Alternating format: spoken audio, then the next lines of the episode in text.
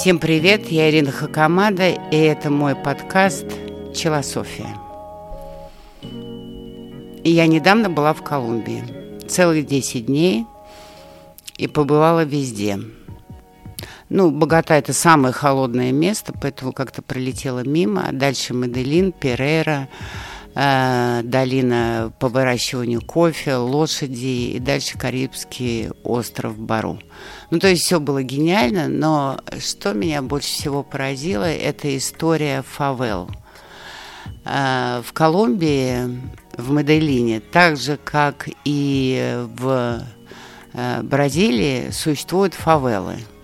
Происхождение их разное – но всегда заканчивается тем, что это самые неудобные места на холмах, где люди сами обустраиваются, они бедные, и поэтому там собирается беднота, и чаще всего э, это, конечно, и наркоторговля, и это торговля оружием, и это вообще те места, куда полиция заходить не любит, и вообще-то это всегда битва.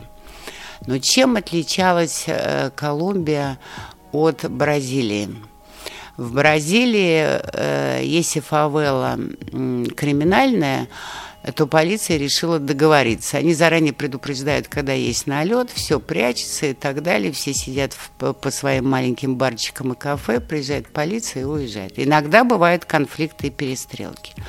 Но в Колумбии история жесткая. Может быть, это связано и с Пабло Эскобара, который был террористом страшным. И борясь с другим кланом, э, в общем, благодаря этой борьбе он убил страшное количество людей. И даже им есть памятник совершенно невинных, и там и дети, и женщины и так далее. Может быть, с этим связано. Ну, в общем, э, с фавелами стали бороться серьезно. И как нам рассказал один из курсоводов, это была прямо война. То есть не полиция работала, а армия.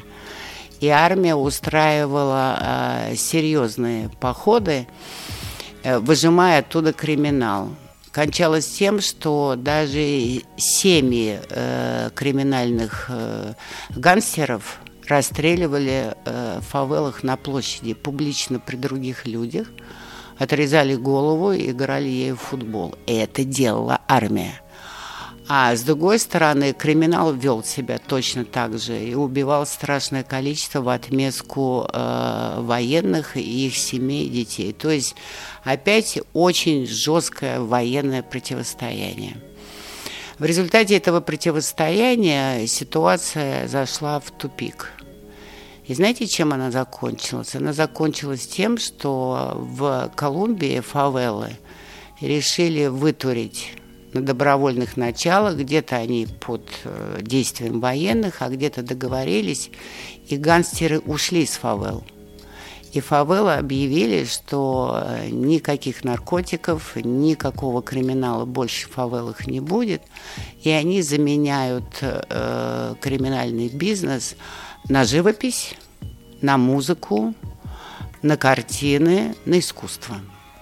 И таким образом становятся открытыми, получают деньги за счет туризма и обращаются к любви и к миру.